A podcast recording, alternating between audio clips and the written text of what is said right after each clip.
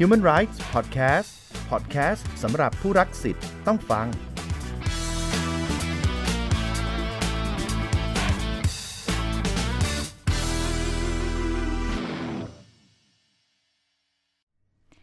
สวัสดีค่ะ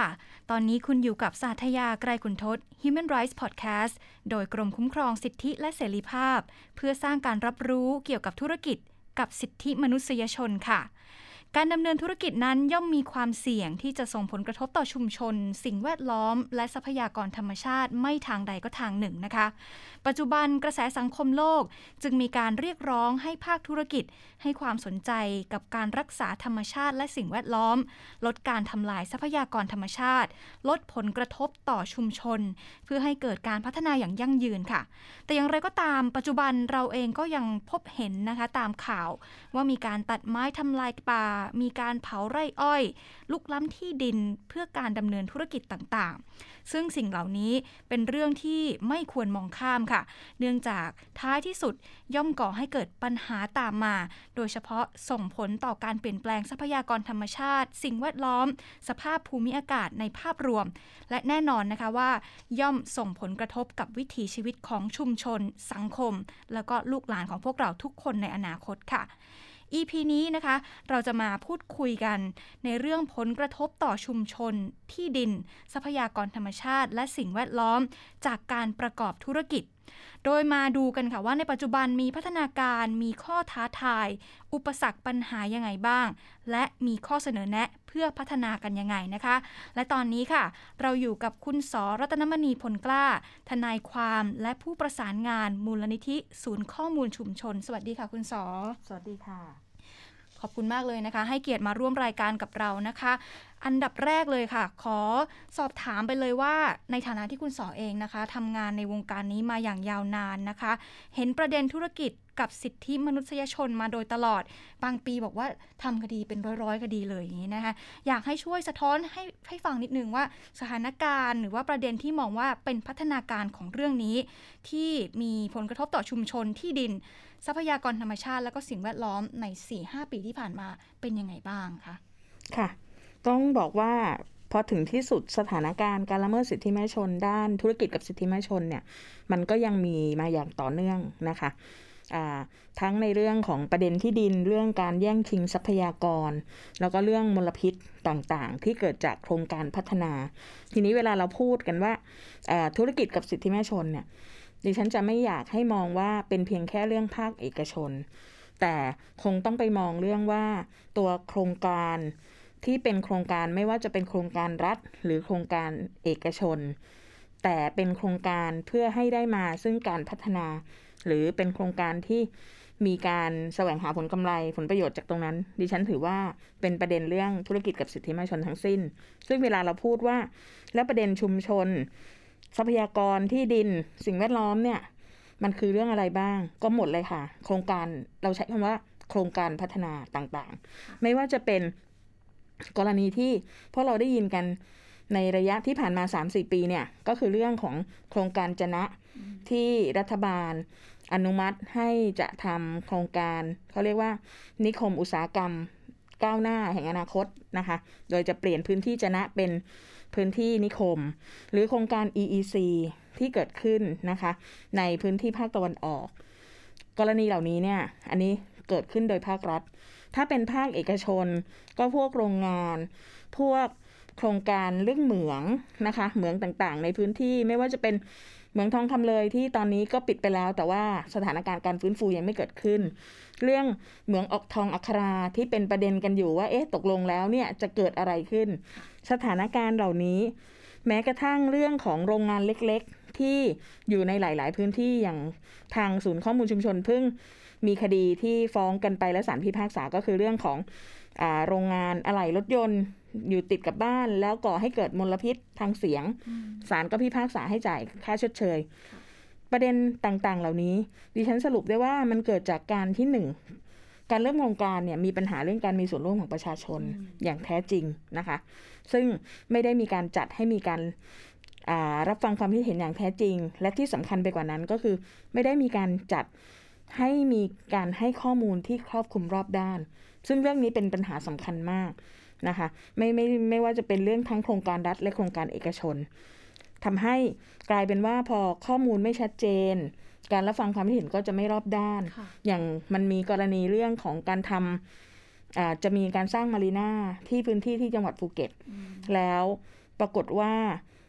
ในสถานการณ์นั้นเนี่ย รัฐบาลก็เกิดจะมาขุดลอกร่องน้ำในพื้นที่เดียวกัน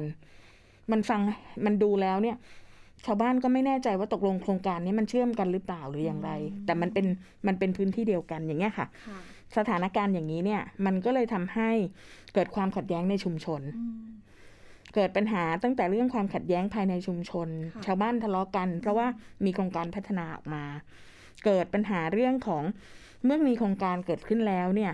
ก็เกิดมลพิษที่ควบคุมไม่ได้ค่ะการบังคับใช้กฎหมายที่เป็นปัญหาอย่างกรณีที่ล่าสุด ที่เพิ่งเห็นกันเลยก็คือกับประเด็นเรื่องน้ำมันรั่วอืมน้ำมันรั่วเมื่อปี56ปีนี้ปีที่ค่ะ9การฟื้นฟูยังไม่เรียบร้อยนะคะ การชดเชยเยียวยายังไม่แล้วเสร็จ แต่ว่าเกิดน้ำมันรั่วอีกแล้วอืมแล้วรอบนี้ปรากฏว่ามีน้ำมันรั่วอ่าเกิดขึ้นมาหลายครั้งค่ะมันเป็นปัญหาเรื่องการกำกับและก็ก็การดูแลของทั้งรัฐ และเอกชน รัฐมีหน้าที่ในการกำกับดูแลในการที่จะไปควบคุมให้เขาตรวจสอบว่าอ,อุปกรณ์เนี่ยสมบูรณ์หรือไม่อย่างไร เอกชนมีหน้าที่ในการที่จะต้องตรวจสอบอุปกรณ์ของตัวเอง ให้อยู่ในสถานะที่พร้อม และก็ต้องไม่ให้เกิดปัญหารั่วไหล แต่มันเกิดขึ้นแล้ว ซึ่งเรื่องเหล่านี้ค่ะ มันเอฟเฟกต์มา ทั้งทำให้ชาวบ้านได้รับผลกระทบทั้งในระยะสั้นและระยะยาว ระยะสั้นก็คือตอนนี้เขาทำมาหากินไม่ได้ค่ะ แต่ระยะยาวก็คือเรื่องมลพิษอืมที่ไม่รู้ว่ามันจะฟื้นฟูกลับมาเมื่อไหร่อย่างไรอืมกฎหมายบ้านเรามันก็ยังมีปัญหาอยู่ในเรื่องของการจัดการ แต่ดิฉันคิดว่ามันไม่ใช่แค่เรื่องปัญหากฎหมายอืมแต่มันเป็นเรื่องของการความรับผิดชอบของทั้งหน่วยงานรัฐ แล้วก็ภาคเอกชนที่มีส่วนในโครงการนั้น ๆ ด้วยนะคะ สถานการณ์มันก็เลยเป็นเหมือนภาพรวมเราจะมองเห็นว่า มันเหมือนกับ จะดูดีบ้าง เพราะว่าบางบางบริษัทเขาก็จะมีเรื่องของ good governance อืมมีการพูดเรื่องอาการให้เขาเรียกอะไรนะคะะพยายามที่จะรับเรื่องร้องเรียนต่างๆนะคะ แต่ว่าเราก็จะพบว่าในอีก practice หนึ่งที่เป็น practice ในลักษณะของการพยายามป้องกันไม่ให้เกิดปัญหาเนี่ยอืมมันไม่ค่อยมีนี่นี่ก็คือสถานการณ์ที่เกิดขึ้นในช่วง4-5ปีที่ผ่านมา เราก็เลยจะพบว่า มีชาวบ้านออกมาเรียกร้อง มีชาวบ้านต้องไปฟ้องคดีนะคะ ทั้งๆทที่จริง ๆ ถ้าคุยกันตั้งแต่ต้น อาจจะไม่ต้องไปฟ้องคดีกันนะคะ แล้วก็พอถึงที่สุดเมื่อชาวบ้านลุกขึ้นมาต่อสู้ กลายเป็นว่าชาวบ้านก็ถูกดำเนินคดีซะเองค่ะซึ่งก็กลายเป็นภาวะที่มันมันกลายเป็นเรื่องสถานการณ์ที่มันไม่ได้มีการพัฒนาไปอย่างแท้จริงอืมในขณะที่เราก็มีแผนแนบนะคะ แผนปฏิบัติการชาติว่าด้วยธุรกิจสิทธิมชนค่ะอืม ค่ะ ฟังจากคุณสอเล่าเมื่อสักครู่นี้นะคะ สะท้อนปัญหาหลากหลายมากมาย เริ่มตั้งแต่ต้นตอเลยว่าการไม่มีส่วนร่วมของชุมชนนะคะค่ะการเข้าไม่ถึงข้อมูลนะคะ แต่ว่าในขณะเดียวกันเมื่อสักครู่ได้ยินว่าบางบริษัทเองก็มี good governance นะคะมีการเอ่อ ไปรับเรื่องร้องเรียนนะคะ นอกเหนือจากส่วนนี้แล้วเราเห็นพัฒนาการด้านอื่นๆไหมคะ เกี่ยวกับธุรกิจกับสิทธิมนุษยชนในส่วนนี้ คือในในความพยายามเนี่ยมันก็มีความพยายามเรื่องของการแก้ไขกฎหมายใช่ไหมคะ อย่างที่ผ่านมามีความพยายามแก้ไขกฎหมายแร่เพื่อให้มันดีขึ้น แต่กลายเป็นว่ากฎหมายแร่ที่มาแก้ไขก็ยังมีปัญหาอยู่ เช่น เรื่องของการที่ไปรีไซต์คือหมายถึงว่าขนาดของ เหมืองเนี่ย ถ้าขนาดที่เล็ก ก็ต่อไปก็อนุมัติโดยจังหวัด แต่เราต้องไม่ลืมว่าระดับจังหวัดบางทีและเขาไม่ได้มีผู้เชี่ยวชาญเพียงพอค่ะ ในการที่จะพิจารณาได้ เพราะฉะนั้นเนี่ยจริง ๆ การการแก้กฎหมายมันคือควรจะต้องมุ่งเน้นในเรื่องของแก้กฎหมายในลักษณะของการปกป้องสิทธิ์ แต่เราพบว่าการแก้กฎหมายในปัจจุบันเป็นการแก้กฎหมาย เพื่อสนับสนุนให้มีการลงทุนให้ง่ายขึ้นอืมอ่าค่ะไม่ได้ไม่ได้มองในมุมมองของสิทธิ์ หรือมุมมองของการปกป้องสิ่งแวดล้อมเลย ซึ่งอันเนี้ยเป็นเป็นเป็นประเด็นปัญหาอยู่ทำให้เครือข่ายแร่เองเนี่ย ก็เครือข่ายประชาชนอ่าผู้เป็นเจ้าของแร่ก็ได้คัดค้านเรื่องกฎหมายแร่นี้อยู่มาตลอดนะคะ ซึ่งก็ก็อยู่ระหว่างการที่พยายามจะผลักดันให้มีการแก้ไขกฎหมาย หรือแม้กระทั่ง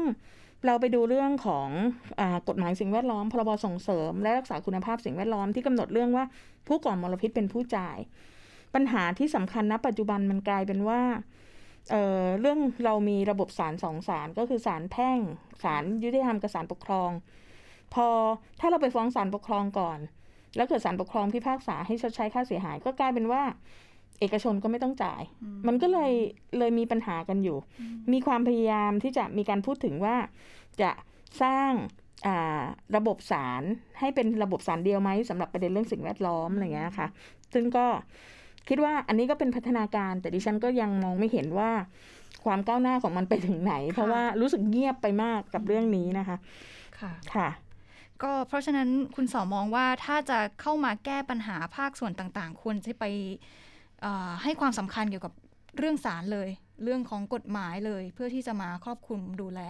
มากขึ้นค่ะดิฉันมองเป็นสองส่วน ส่วนหนึ่งก็หน้าที่ของรัฐ หน้าที่ของรัฐก็คือจะต้องไปแก้ไขปัญหาเรื่องกฎหมาย แก้กฎหมายให้มันรอบคอบ แล้วก็มุ่งเน้นเรื่องการคุ้มครองสิทธิ์ มุ่งเน้นการคุ้มครองสิ่งแวดล้อมนะคะ อันที่สองก็คือเรื่องของกฎหมายที่จะไปส่งเสริมให้ภาค ภาคเอกชนหรือภาคผู้ประกอบการเนี่ยได้สามารถที่จะอ่าเขาเรียกว่าเข้ามาดำเนินกิจกรรมหรือกิจการเพื่อให้มีการส่งเสริมด้านสิทธิมนุษยชนนะคะ และส่งเสริมเขาว่าถ้าเป็นเขาเป็นบริษัทที่สามารถที่จะส่งเสริมสิทธิมนุษยชนได้เขาควรที่จะได้รับการยอมรับ หรือให้เครดิต อะไรบางอย่าง ตรงนี้ก็จะเป็นการส่งเสริมให้ภาคธุรกิจเนี่ยพยายามที่จะเคารพหลักการสิทธิมนุษยชนมากขึ้นนะคะ และในกระบวนการขั้นตอนเองเนี่ยก็จะต้องไปสร้างองค์ประเอ่อองค์ประกอบให้ภาคธุรกิจเนี่ยจะต้องเคารพต่อหลักการสิทธิมนุษยชน การที่หน่วยงานพยายามที่จะ รับเรื่องร้องเรียนหมายถึงบริษัทรับเรื่องร้องเรียนดิฉันก็ไปตรวจดูว่าการรับเรื่องเรื่องร้องเรียนเป็นยังไงส่วนใหญ่ จะเป็นเรื่องของผู้บริโภค หมายถึงว่าถ้าถ้าทานสินค้านี้แล้วมีปัญหาอย่างไรก็โอเค รับเรื่องร้องเรียนแต่ ไม่มีประเด็นเรื่องร้องเรียนว่าถ้าประกอบกิจการ การไปผลิต แล้วส่งมลพิษข้างนอกเนี่ยเป็นเรื่องรับเรื่องร้องเรียนไม่มีนะคะ ตรงเนี้ยอาจจะต้องไปแก้ไขและส่งเสริมเขาให้ได้ แต่สิ่งสำคัญไปกว่านั้นก็คือว่า ทำอย่างไรให้มีความเข้าใจด้านสิทธิมนุษยชนอย่างแท้จริงสำหรับทั้งผู้ประกอบการและก็ภาครัฐ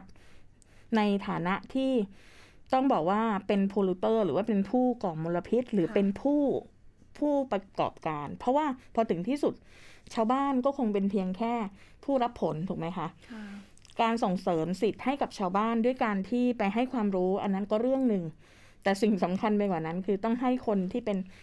คนที่มีอำนาจมากกว่าเนี่ย ต้องเข้าใจเรื่องสิทธิ์แล้วเขาเนี่ยก็จะสามารถที่จะเข้าถึงได้ เพราะฉะนั้นการแก้กฎหมายก็เป็นเรื่องหนึ่ง การสร้างความเข้าใจ แต่สุดท้ายเนี่ยการบังคับใช้กฎหมายอืมของรัฐค่ะต้องมีอย่างเข้มข้นและต้องไม่พร้อมที่จะบอกว่าส่งเสริมการลงทุน กลัวเรื่องเศรษฐกิจ กลัวว่าจะไม่มีใครมาลงทุน ถ้าเราเคารพหลักการสิทธิมนุษยชน ซึ่งอันนี้ไม่จริงค่ะเพราะมีหลายประเทศต่างประเทศเขาก็มองเลยว่า ถ้าถ้าประเทศไหนที่ให้ให้อ่าให้ความเคารพต่อหลักการสิทธิมนุษยชน เปิดโอกาสด้านประชาธิปไตยการมีส่วนร่วมเนี่ย ส่วนใหญ่ประเทศที่เจริญแล้วเนี่ยเขาจะลงมาลงทุนกับเรา เพราะเขาก็จะเชื่อมั่นว่าเขาจะไม่ถูกใช้อำนาจมืดเนี่ยในการไปดำเนินการกับธุรกิจเขาเช่นเดียวกัน เพราะฉะนั้นเรื่องนี้เป็นเรื่องที่สำคัญมากสำหรับอ่ารัฐ ที่จะต้องมีบทบาทในการที่จะเข้ามาแก้ไขปัญหาเรื่องนี้อะค่ะค่ะการให้ข้อมูลนะคะ การเข้าถึงข้อมูลรวมไปถึงการบังคับใช้กฎหมายอย่าง เข้มข้นนะคะ วันนี้เราก็เข้าใจกันมากขึ้นแล้วค่ะ กับประเด็นชุมชนที่ดินทรัพยากรธรรมชาติ แล้วก็สิ่งแวดล้อมในมิติธุรกิจกับสิทธิมนุษยชนนะคะ ต้องขอขอบพระคุณคุณสอรัตนมณีพลกล้ามาก ๆ เลยนะคะ ที่มาร่วมพูดคุยกับเราในวันนี้ เวลาน้อยนิดนึง ไว้โอกาสหน้านะคะ มาขอข้อมูลขอความรู้เพิ่มเติม วันนี้ต้องลาไปก่อนนะคะ แล้วพบกันใหม่กับ Human Rights Podcast โดยกรมคุ้มครองสิทธิและเสรีภาพ เพื่อสร้างการรับรู้เกี่ยวกับธุรกิจกับสิทธิมนุษยชน สวัสดีค่ะ